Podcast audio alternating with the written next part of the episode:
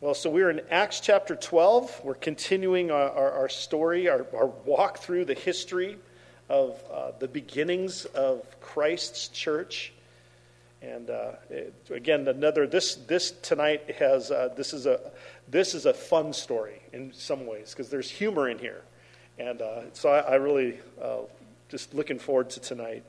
Uh, before I start, though, I, I don't know about you, but growing up, I always loved stories of underdogs people who, regular people who faced insurmountable odds, and yet they, they moved forward no matter what, and then we see them overcoming these odds. I love stories like that. You guys, how many of you saw the movie Rudy, the football media? Yeah, it's inspiring. This little guy, undersized, but just tenacious. You know, and he gets at the end, he gets in, right, with the big boys. But as a, when I was growing up, I loved those, the whole uh, epic uh, story of the Lord of the Rings this band of hodge, hodgepodge of characters going against evil Mordor, and just the journey. I was a sixth grader, just devoured that uh, over a summer. And uh, just to, to see just the, this band moving forward faithfully, just, just trudging along and almost, you know, coming to the edge of the cliff and going over, but just, it was just a fun story. Well, we see that actually tonight, in the, that's kind of what reminds me of this, is that tonight uh, when we're looking at Acts 12, we are actually seeing as the gospel move for, moves forward, there's sometimes where there's just these, the odds are stacked against the church. I mean, we're, we're into, we're probably just out of the first decade of the church, and we have this, this one of these stories that Luke has selected to, to show us that, that just gives us a picture of, of what's happening as the gospel advances. And, and tonight I'm calling it, it, when, when Herod is persecuting the church here, this is really the first political attack against the church. And the gospel is being confronted by man's kingdom. And again, this is still early on. So this is a big obstacle, a big obstacle. There's fearsome obstacles in the way, lives lost, suffering endured, but now it's we've got the weight of man's resources behind it in political kingdoms. So I, am just looking forward to this tonight uh, because here's what we'll see: God proves stronger. God proves stronger, and we'll see how He proves stronger in unusual ways. Right? It's different than what we would think would need to happen. His people unexpectedly, against all odds, are delivered. The gospel advances and it's relentless. It's a victory march at the end of the chapter. And we're, we are to be encouraged by what God is doing in his church. We've seen all the way through Acts that there's opposition from the religious elite, even led by that crazy, rabid Pharisee named Saul. And yet, not only does that opposition get stopped, Paul is recruited. he, he's brought into God's family. The gospel advances. Prejudice threatened to divide the church and dilute the testimony. The testimony of a radical, transforming, redeeming power of Christ to unify people from different backgrounds right? We see that happening with, with the, the Hellenized Jews versus the devout Jews from, from within Israel. There, that potential to divide, and yet it's, it's overcome. The gospel's overcome. Then the, the threat of, of deceit and status seeking by Ananias and Sapphira, and how that could have threatened the church, and yet it's overcome. The gospel advances. So we're seeing that. Samaritans brought in, the hated Samaritans. Gentiles brought in gospel advances. So we keep seeing that happen in this. We can't miss this. Christ is building his church. Christ is building his church. And and that's it's just testimony to what Jesus told Peter, well, to all the disciples, after Peter's confession, you are the Christ, the Son of the living God. What did Jesus say? Peter, heaven, you didn't get this from your own. Heaven revealed this to you, and the gates of hell will what? Not prevail against my church. And so that's, uh, this is just a testimony to see what's happening. It's, and, and when Jesus said in Acts 1 8, hey, wait for the Spirit because when the Spirit comes, you'll do what? You'll receive power. And then what? And you will be my witnesses. So this is, it's coming true. And we're seeing it. Christ is building his church by his power. And, and we just see it. We, we have front row seats to this. And it's no, it's no real surprise ultimately because here we are on the other side of the world from where this is happening and Christ proved true, right? So tonight we're, we're going to see again this story, and, and again, there's some jaw dropping moments. And again, I, I'll remind you and remind you think about how you would have responded like. What would you have thought? What would you have done if you saw this happen to you? So, okay, so we enter into this story. We're going back in time. We're going back to feel it, uh, because that's what, how we should be in, this, in these narrative sections. So, uh, Acts 12, and I'm going to read all the way down to verse 24. I believe 25 really should kick off the next section, so we'll just uh, go all the way to verse 24. So, Acts 12. About that time, same time period as, as the, what happened with uh, uh, just previous to this with Peter and the Gentiles all, and, and Paul, and it, it's about the same time period. Herod the king laid violent hands on some who belonged to the church. He killed James, the brother of John, with the sword. And when he saw that it pleased the Jews, he proceeded to arrest Peter also. This was during the days of unleavened bread. And when he had seized him, he put him in prison, delivering him over to four squads of soldiers to guard him, intending after the Passover to bring him out to the people. So Peter was kept in prison, but earnest prayer for him was made to God by the church. That's warfare. Now, when Herod was about to bring him out, on that very night, Peter was sleeping between two soldiers, bound with two chains, and sentries before the door were guarding the prison.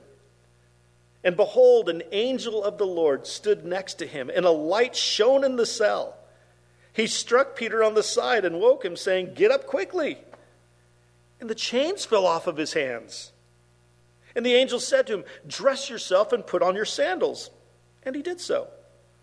And he said to him, Wrap your cloak around you and follow me. this is such a great story. And he went out and followed him. He did not know that what was being done by the angel was real, but he thought it, he was seeing a vision. Middle of the night, he's sleepy. He's in it. He's had to be told what to do. He's barely. We're that way at the middle of the night. All right, back to the story. When they had passed the first and the second guard, they came to the iron gate leading into the city. It opened for them of its own accord, and they went out and went along one street, and immediately the angel left him. when Peter came to himself, he said, Now I am sure that the Lord has sent his angel and rescued me from the hand of Herod and from all that the Jewish people were expecting. When he realized this, he went to the house of Mary, the mother of John, whose other name was Mark. There were many, where many were gathered there together and were praying. When he knocked at the door of the gateway, a servant girl named Rhoda came to answer. Recognizing Peter's voice, in her joy, she did not open the gate, but ran in and reported that Peter was standing at the gate. They, meaning the group of Christians there praying, they said to her, You're out of your mind. But she kept insisting that it was so, and they kept saying, It is his angel, his guardian angel, not, not really him. But Peter continued knocking, and when they opened, they saw him and were amazed. But motioning to them with his hand to be silent, he described to them how the Lord had brought him out of the prison. And he said, Tell these things to James and to the brothers. Then he departed and went to another place. that just, imagine seeing that happen. That's like America's Funniest Home Videos, seeing the people's reaction. It's great. Verse 18. Now, when, the day, when day came, there was uh, no little disturbance among the soldiers over what had become of Peter. And after Herod searched for him and did not find him, he examined the sentries and ordered that they should be put to death. Then he went down from Judea to Caesarea and spent time there. Now Herod was angry with the people of Tyre and Sidon, and they came to him with one accord, and having persuaded Blastus, the king's chamberlain, they asked for peace, because their country depended on the king's country for food. On an appointed day, Herod put on his royal robes, took his seat upon the throne, and delivered an oration to them. And the people were shouting, The voice of a God and not of a man. Immediately, an angel of the Lord struck him down because he did not give God the glory, and he was eaten by worms and breathed his last. But the word of God increased and multiplied. Okay, what a story. I mean, this is, again, think about this is that where did Luke get all these details? Because again, Luke wasn't part of, he wasn't there when this happened. He comes, you know, a few years later, you know, on a, on a missionary trip. He's, he's not brought, so he's getting, he has to interview people to get these details. The servant girl, Rhoda, her reaction, we, we have it here, and what she was getting back from the people as far as their response. Can you imagine as he's writing down this story and just thinking about this and just chuckling? Yeah, God does surprising things, doesn't he? But that, that's, that, we want to walk through this to see what's happening here because beyond, again, the part that I'm talking about is a little bit humorous for sure. But there's a bigger thing happening here, right? We see when King Herod, all right, King Herod, that name should bring to mind, you know, his, his granddad, right? The Herod the Great, who was an evil man, killed his own family members because he was so he was sure they were going to try to overthrow him. He was he was a, a brutal man, and his uh, progeny were no different. And so we have Herod, his grandson, in this story here. And it says that uh, we see that he, he, begins, his violence is against the church. He, this is a, a picture of man's opposition to the kingdom of God, to the gospel of Jesus Christ. And he begins a war against the church here in, verses, uh, in verse 1. At about that time, Herod the king laid violent hands on some who belonged to the church. And so the reason he's doing this, a little background on, on Herod, this Herod here, is that he had uh, grown up uh, for a good part of his childhood in Rome. And he was childhood friends with two men who would later become emperors. But while he was in Rome, he had made some bad decisions, and uh, he was actually uh, he had to flee Rome because he owed a lot of money. But he ended up under uh, Emperor Tiberius in prison for a bit. And upon his release, later, because he was friends with these uh, Roman emperors, it was Gaius and then Claudius. It was Gaius who made him, uh, who gave him a portion of his dad's old kingdom. And then later, Gaius or uh, Claudius gave him a larger part. So his kingdom ended up matching Herod the Great's kingdom. So he, was, he became a powerful ruler. But he had shaky ground to stand on because his relationship to Rome was only as good as he kept what we call Israel now under control. So he wanted to keep favor with the Jewish, especially the Jewish elite, so they could keep the people under control, so he could keep his power. So at this time, he's wanting to please the people, and who are the hated people now at this point? The Christians. Okay, they've started accepting in, right, Samaritans. They've started accepting in Gentiles. And they're starting to get a little lax on the traditions of the elders. They believe in that Jesus, you know, the one crucified. The one that these are the people who filled Jerusalem with their teaching, and it's going all over the place. So he's, he's going to gain favor. So he does violence to the church. The beginning of persecution. And it says uh, he goes right away and he killed James, the brother of John, with the sword. This is the second martyr mentioned. There's definitely probably been more at this point, but this is the first apostle. This is the first apostle to go. Right? James, and this is, this is, I mean, sorry, yeah, James, the brother of John. So Zebedee. We know those two brothers, right? The sons of thunder, the ones who went to Jesus. Actually, their mom did too. Say, hey, can my son sit at, at your right hand? He says, no, if you, you're going to be suffering, right? And they're going to suffer this. They're going to drink from the same cup. He said that in Mark 10. And indeed, James here did. John didn't, though. He lived till old age, right? But his life was hard. And you hear about what Nero did to him. He was brutal. So both of them suffered. But this is the first of the apostles to, you know, join the Lord, to die. So that's the first thing that happens. And again, imagine the church. This is one of the apostles. Remember, early on, in the first days of the church, the apostles were doing mighty miracles. Hey, these are our guys. We follow them. They're the mighty ones, right? Imagine you're a human being. You're watching them. And, you're, and then all of a sudden, one gets killed. You're like, uh oh. Because before this, God had miraculously, you know, helped them escape several imprisonments, Peter and John, a couple times. So think about what you would be thinking as, as a believer watching this happen. What's, what's happening here? Uh oh. So persecution's starting to happen. This is scary in the life of the church. Goes on in verse 3. And when he saw that it pleased the Jews, he proceeded to arrest Peter also. So he captures the apostle Peter. And this was during the days of the unleavened bread. Unleavened bread, that's, that's the week that you, of a, a feast that happens after the day after Passover. So altogether it was eight days. And that's a significant time in the life of the Jews. When was the first Passover? Ah, the deliverance from another political empire who were killing God's people Egypt. I think it's, I think it's a little significant here that, that then God had to deliver the Jews, but he did it in an absolutely extraordinary way. The, the 10 plagues, and then going through the Red Sea, and there was great judgment brought on Egypt, right? So, this, this is a reminder God can and does deliver his people, but in very extraordinary, extraordinary ways. Because what did the Jews do to flee, uh, to actually conquer Egypt back then? The answer is nothing. They just obeyed God and did went where he went and killed the animal at the right time and put it on and hid underneath the blood, stayed in the house, and then just went. Right? The sea did, you know, the sea parted and they walked through. Who did the delivering? God. So this is again, this, this, to me, it's just too too close here in, in seeing this connection.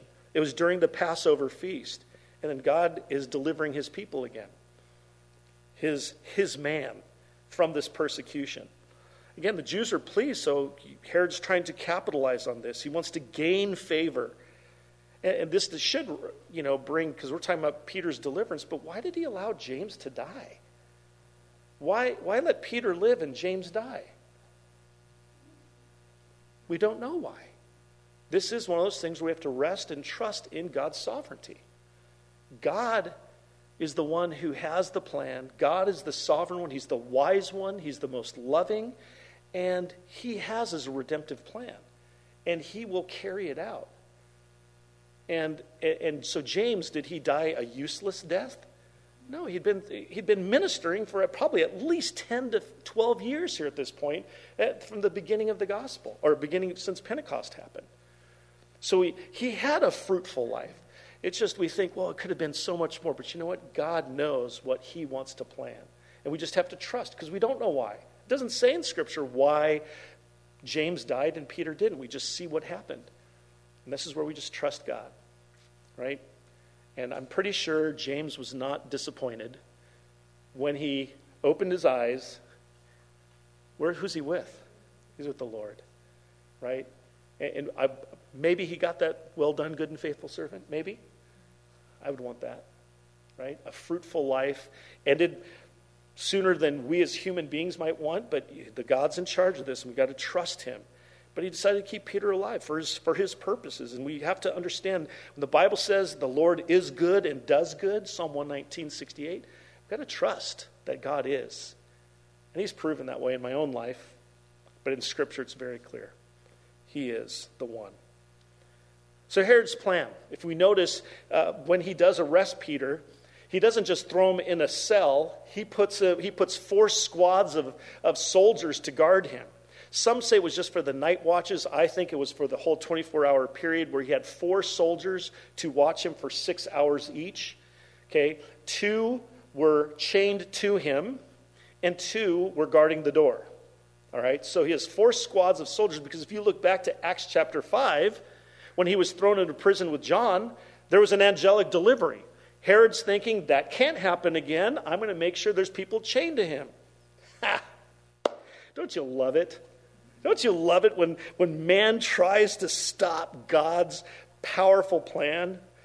And that's exactly what happens here. God just in his in a powerful display, and I think tongue in cheek. Now I'm not saying has tongue in cheek, but just it's just there's that just like when it says that God laughs when the nations rage against him in Psalm 2. I think this is one of those are saying, Well, I'm gonna have to show you again. God's power on display, just absolutely making a mockery of Herod's, Herod's plan. So he, he sets this guard around him, and now we get to see the story unfold. So Peter was kept in prison. He was locked up. He's in probably the Antonia prison, which is right, it's right there in Jerusalem. It was at the north end of the temple complex. Uh, uh it's where the, the garrison was stationed at certain times. So he's kept in that prison, big prison, strong prison. Um, and, and, says this, but earnest prayer not just prayer, earnest prayer, fervent prayer, constant prayer, intense prayer was made for him to God by the church. We have man's warfare, man's methods, man's prisons, man's chains, man's opposition to the gospel. And how does the church fight? Prayer. What should that bring to mind? Ephesians 6 10 through 18. How do you stand firm? Well, you put on, you, you use God's armor. You put on these, and we'll read this at the end, but it ends up in verse 18 saying prayer three different times. Praying, prayer. Matter of fact, if you look in the, in the book of, of Acts, when Luke mentions prayer throughout, and up to this point, oh gosh, one, two, three, four. Well, there's a whole story there. Five, six, seven. I mean, there's over 12 instances of prayer in the book of Acts at, to this point about the church and the prayers of God's people. Acts 1:14 all these were with one accord were devoting themselves to prayer they're waiting like Jesus told them to together with the women and Mary and the mother of Jesus and his brothers they were devoting themselves to prayer Acts 1:24 and they prayed and said you Lord who know the hearts of all show which one of these two you have chosen. A big decision. They get to prayer. Acts 2:42 the new community after Pentecost and they devoted themselves to the apostles teaching and the fellowship the breaking of bread and the prayers. Devoted to prayer from the very beginning. Going to God beseeching God, praising God, talking to God. God, move. Help us to do what you want us to do. Acts 4 24 through 31. Already preached on this one, but after Peter and John are released, right? We have Acts 4:24 it says this and when they heard it they heard the report from Peter and John about what God had done they lifted their voices together to God and said sovereign lord who made the heaven and the earth and the sea and everything in them, who through the mouth of our father David, your servant, said by the Holy Spirit, Why did the Gentiles rage and the peoples plot in vain?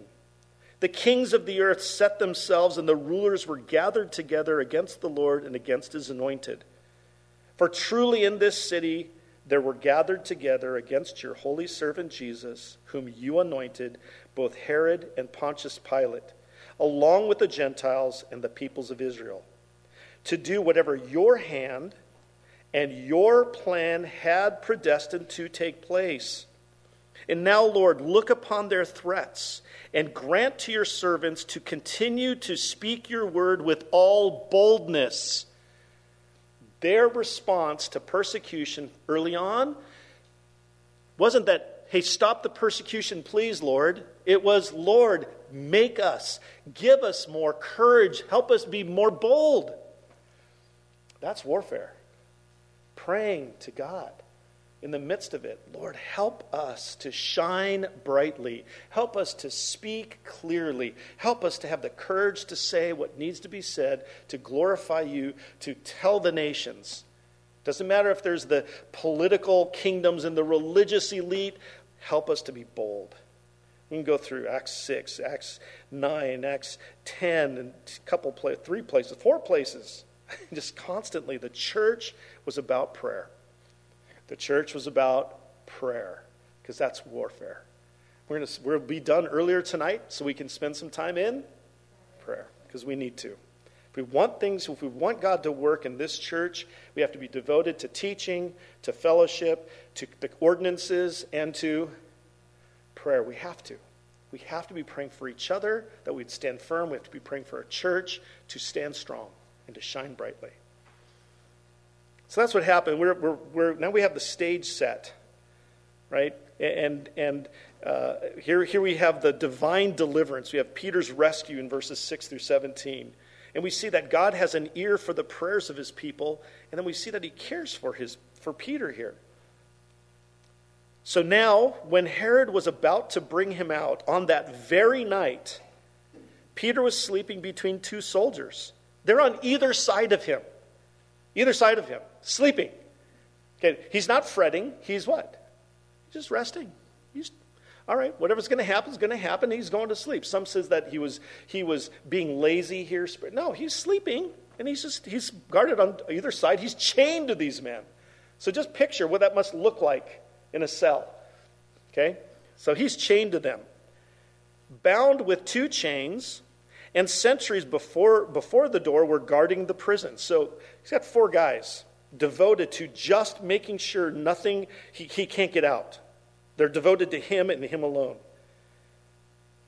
And behold, coming into man's fortress, this, the Antonia fortress was big.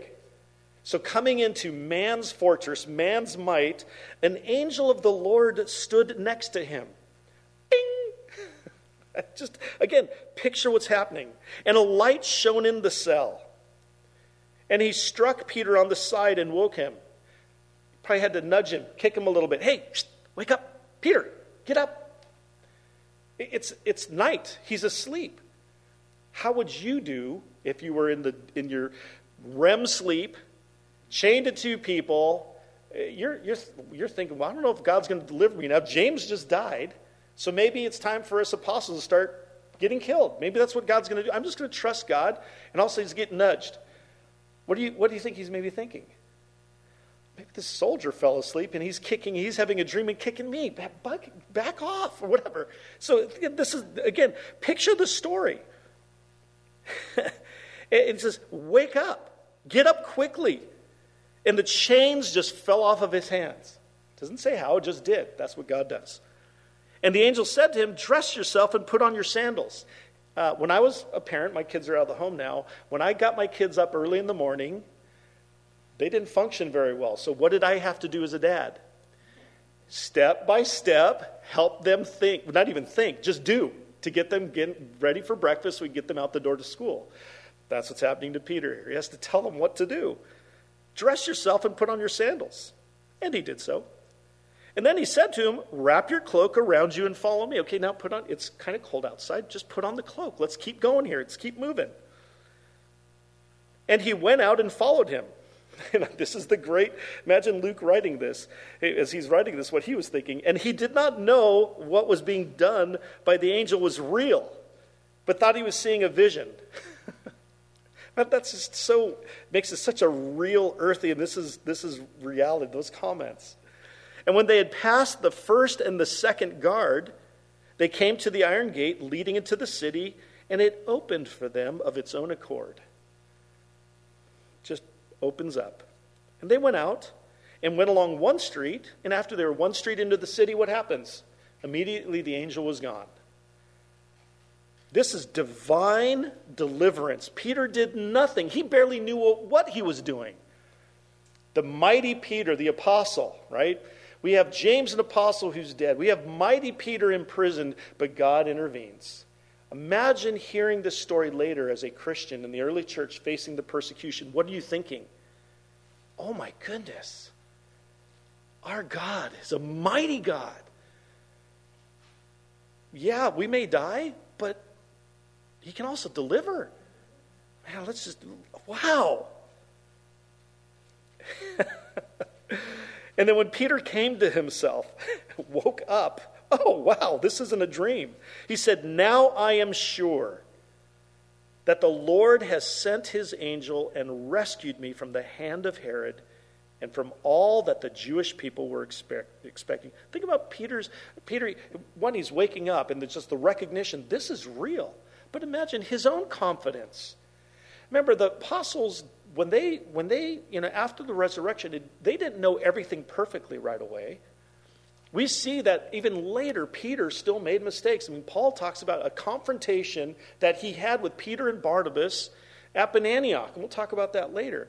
These, these were not perfect men. So, this, think about how encouraging this is to Peter.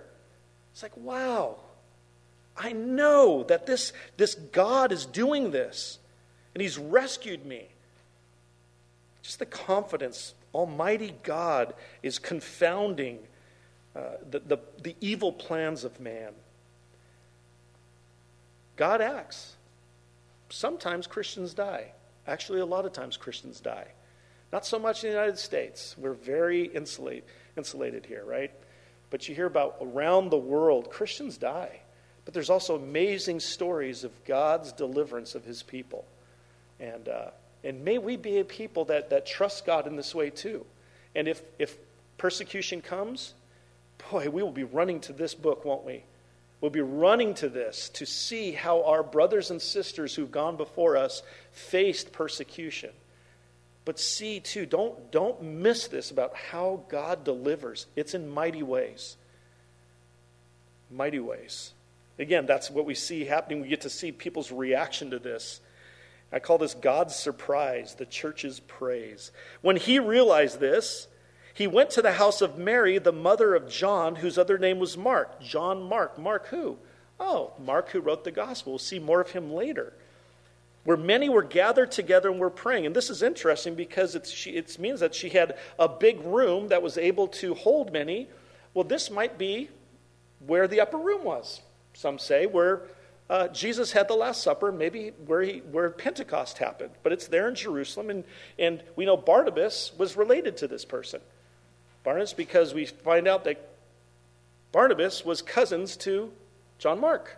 So this probably, Mary was probably aunt to Barnabas. Just kind of connecting dots. Because again, these are what? Real people like you and me, right? Who are just faithfully serving and being available however they can.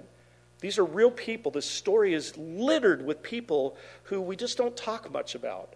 And that's okay, but it's just recognize that, that God uses and, and draws people in to the church. And again, John Mark, we'll see more of him later, but what a picture of redemption. And we'll see that this young man goes on the first missionary journey with Paul and Barnabas, and he actually bails. Got a little sick, got a little too tough, and he left. And that led to future conflict with Paul. But there's transformation and redemption even in that. Right? He later on we find out that Paul said, "Hey, can you send Mark to me? Uh, he's so useful to me." Right? We also find out he was involved with Peter. I mean, many believe that Mark, the Gospel of Mark, is just Peter's preachings about the life of Jesus. So there's redemption. Matter of fact, some say that John Mark ended up in going to found the church in Alexandria, which was one of the major centers of, of the Christian, of like one of the headquarters. So there's redemption. And again, that we'll get to that story and just love seeing these people and what God does. He uses regular people in, in very irregular ways.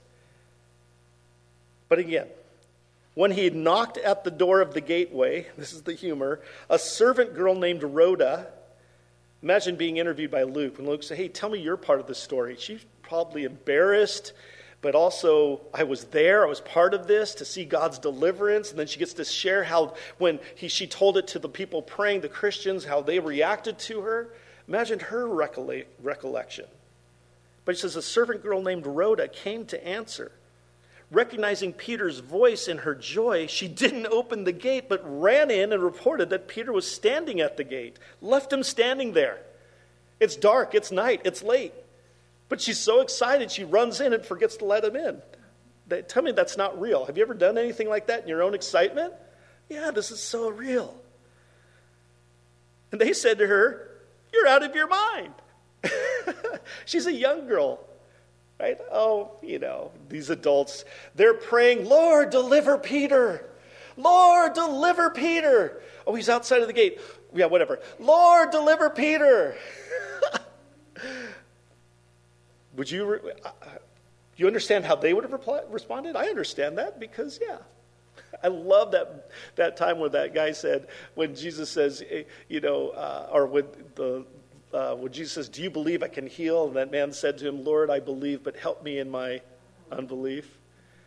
They weren't expecting God to answer their prayers. So, but what happened, anyways? God answered their prayers. Because that's what God does. oh my goodness, this is such a great story. You're out of your mind, they said, but she kept on insisting that it was so. And they kept saying, It is his angel. You know, guardian angel, it's not really him. But Peter continued knocking. And when they opened, they saw him and were amazed. you mean the Lord delivered him out of that huge Antonia fortress just up the road there? Remember, Jerusalem's a very small city, very small. Antonia Fortress, it's right next to the temple. Temple's huge. Antonia Fortress was big and it was right next to it. He delivered them out of that? They're amazed. What are you doing standing here? Come on in. but motioning to them with his hand to be silent, keep it down, it's late. Again, he could get rearrested. He described to them how the Lord had brought him out of the prison and he said, Tell these things to James and to the brothers. So evidently, James, okay, this is not James who was killed, obviously, but this is James, the half brother of Jesus, who was starting to take more and more of a prominent role there in, in Jerusalem. So they weren't with them at this point, so please go tell them. And then it says, and then he departed from there. And in the book of Acts, at this point, Peter takes a very, he's, he's hardly mentioned at all anymore. We only see him later for the Jerusalem council. Evidently, he went out, and again, he, he had before when he was uh, before he met with uh, Cornelius. It said that he had been going out and visiting the different uh, believers throughout Judea and, and beyond, and so he went back to do this. But he had to kind of live life on the run a little bit, because who wants him? King Herod, right? There's persecution happening, but he departs from here, and this becomes a shift in the Gospel of Acts to now moving to primarily the Gentile mission under Paul. And we'll see that. But just amazing to see how he fades from the scene, but God's work just continues. In his own work, he was still vital, but he's just not mentioned in the book of Acts as much. Matter of fact, we know that he was ministering because eventually he becomes he gets crucified, right, upside down under Nero's reign, right? Probably about 15, 20 years later from this point. So yeah, we see we see God's amazing deliverance. But God's not done yet. The man who wanted to crush the church is now going to be pursued by God. God's not done yet. Man's, man's kingdom is going to answer, and we see it happen here. We have divine judgment, Herod's doom, in the next uh, seven verses, 18 through 24. Now, when day came, there was, there was no little disturbance, meaning they were totally disturbed, very confused, very upset among the soldiers over what had become of Peter. The two soldiers, they wake up, and what do they see between them? Empty space. Wait a second. Uh, he was chained to us. Not by one chain, by how many? It says two chains. And there were two guards right by the front door, right to his cell. Four of these soldiers uh, were like, uh oh, there is no little disturbance. That's an understatement. These are professional soldiers. These aren't security guards that you hire for minimum wage. These are professional soldiers, and they're going to pay a price. And after Herod searched for him and did not find him, he examined, interrogated the sentries, and ordered that they should be put to death. That was the, that was the result. That was your, if you let your criminal go, you get the, you get the payment that the criminal was going to pay. They, got, they executed him. Then he went down from Judea to Caesarea and spent time there. So he leaves Jerusalem and he goes down to Caesarea along the coast and that's where Cornelius had been, right? And it's, it's, it's the kind of the headquarters, the, the government, and it's, it's primarily a Gentile city. And, and it seems like, well, he's, he, he's not fleeing the scene, but it kind of feels like it. He's confused, and something's happened. then we see Herod's conceit. Now, Herod was angry. This is changing. We have a new situation here, but it's going to come all together here in a moment. Here, the whole story will close up. Now, Herod was angry with the people of Tyre and Sidon. That was north, in, in what we'd call Lebanon today, north of Israel along the coast, two important cities of trade. And they came to him with one accord, and having persuaded Blastus, the king's chamberlain, they asked for peace. Okay, there was conflict. He was angry with them. He didn't control them, but there was some kind of conflict. We don't know why there was anger, but there was a major conflict between them on the coast and King Herod. So they asked for peace. They wanted to arrange a, a meeting. So they go through his, his assistant. And so you see political manipulations going on here. They wanted peace because their country depended on the king's country for food. So they needed to have harmony with him. All right? On an appointed day, so now we have a situation where there's, there's, this is going to culminate here. Uh, this, this intrigue, this manipulation, trying to bring peace between this, you know, that, those two cities and, and King Herod. And on an appointed day, Herod put on his royal robes. And Josephus actually describes, he's a, a historian from that time. He was a, he was a a Jewish general who had been fighting against the Romans. He was captured, and he basically became a Jewish historian uh, during to kind of report about the lives and, uh, and the, the nation of Israel to the Romans to kind of, you know, hey, make us make things look okay, and we're a country you shouldn't crush. And so we have a lot of his writings from that time, and he actually records what happens here. Right? So he says that, that when he came out, he was dressed in his royal robes, but he said that he was, they were almost all in silver.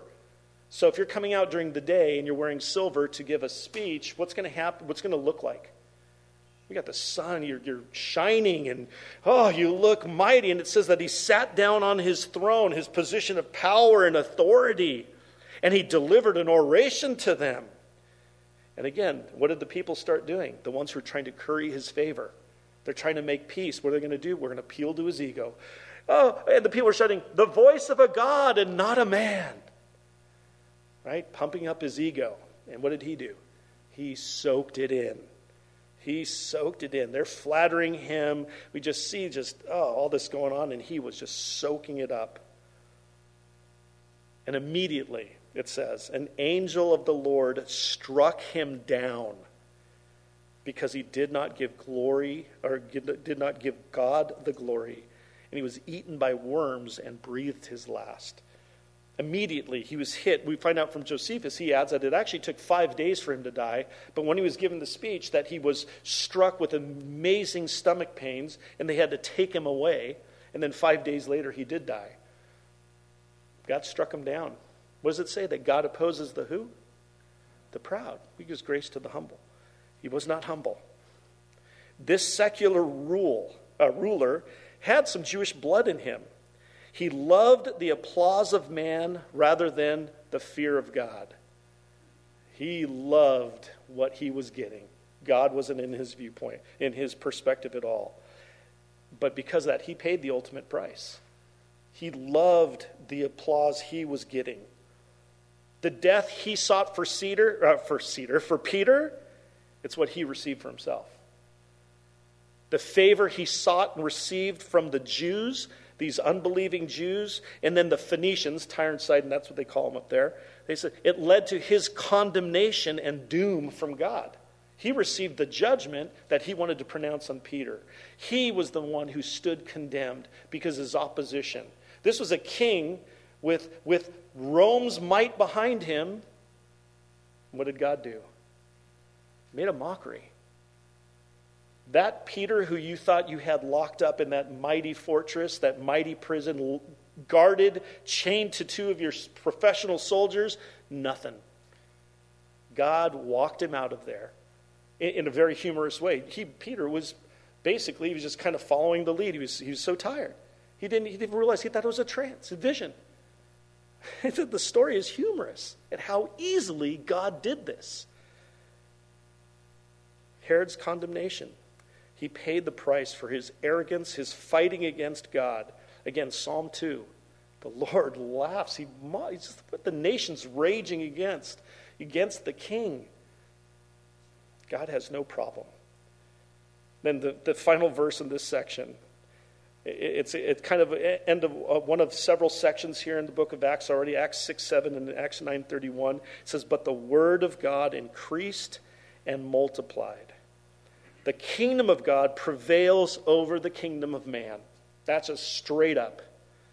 This is that's just the to tell the to tell the Christian church God reigns and God's rule is the ultimate rule. The obstacles that have been faced all the way through the books of Acts has only served to unify the church, to purify the church, to draw in the Samaritans, to draw in the Gentiles, to see every obstacle just obliterated. And the kingdom advances. God multiplies his church. Indeed, this is such an example of Matthew 16, 18, right? And I tell you, you are Peter, and on this rock I will build my church, and the gates of hell shall not prevail against it. Don't miss I, I know I emphasize that every time, but we can't miss it. We can't miss it. When I, have been to other countries in my past and meeting pastors who are in situations where they are literally, if they were to go to certain villages, they'd be killed. Some of them can't go back to their own villages. They told us that. I said, Yeah, when I became a Christian and got baptized, they took me and my wife outside the city or outside the little village and beat us hard. And they said, If you come back, we will kill you. But this is what gives them hope the gospel advancing. And they know that if they're to die, that's God's, God's in charge of that. And they know that if, if they go into a situation, God may do what? Instead, may deliver them. But this is the hope they have when they, they read the book of Acts and see what God does to build his church. And if they say, and I've heard them say, look, if I die, that's all right. Where am I, where am I going to end up? With the Lord for eternity. God's power is on display but also, too, we talked about this, God uses the dependent and persistent prayers of his people to fight this war. So I'm going to read Acts, or Ephesians 6, 10 through 18, and just listen to this, and with that we'll close, and then we'll go into a time of prayer tonight, okay? So Ephesians 6. Finally, be strong in the Lord and in the strength of his might. Put on the whole armor of God. Why? That you may be able to stand against the schemes of the devil. For we do not wrestle against flesh and blood, but against the rulers, against the authorities, against the cosmic powers over this present darkness, against the spiritual forces of evil in the heavenly places. Therefore, take up the whole armor of God that you may be able to withstand in the evil day, and having done all, to stand firm. Take your stand, hold your ground together. Stand therefore, verse 14, having fastened on the belt of truth, and having put on the breastplate of righteousness, and as shoes for your feet, having put on the readiness given by the gospel of peace in all circumstances, take up the shield of faith, with which you can extinguish all the flaming darts of the evil one. And take the helmet of salvation and the sword of the Spirit, which is the Word of God, praying at all times in the Spirit, with all prayer and supplication. To that end, keep alert with perseverance making supplication for all the saints. Just stop there. Prayer. Four times in the last verse and a half here. We've got to be praying. We've got to be praying. That's our warfare. And again, using the Word of God, that's the sword of the Spirit, putting all these things, but we can't miss prayer. And what's the hardest thing to do? Pray. We're in a busy culture. We live busy lives. We have our to do lists. We have email. My phone goes off. I get buzzed all the time. We're in the, our elder meeting yesterday morning, and we just constantly see things popping up on different you know, cell phones, and that's just our lives right now. But prayer says stop, drop, get on your knees, and just talk to God, beseech God, pray to God. Because He hears us, and He cares. And He's got His plan that's relentlessly moving forward. And may He do that here. Right? We want to be praying again for Bethany, but we're praying for the other churches in this area. There are other gospel believing churches. Some need to be refined, certainly. We do too, though. There's things that we need to get better at, right? We'll, we'll always need to. But may God be glorified and may we be praying constantly. For, you know, look around this room. I'm to pray for some of you. I know I'm just meeting some of you, right? Getting to know you. But there's others that I pray for you all the time. I hope you're praying for me. We need it, right? We all need it. We need to be praying for each other, praying for all the saints, making supplication for all the saints. We'd be praying for each other. We would stand firm, that we'd be excited about our faith, excited to, to, to let people know about the love of God in Christ Jesus, excited to see each other when we come on Sunday mornings. Even though it's early, we're tired, but boy, to see each other and to see that excitement that what God is doing in his people. Amen?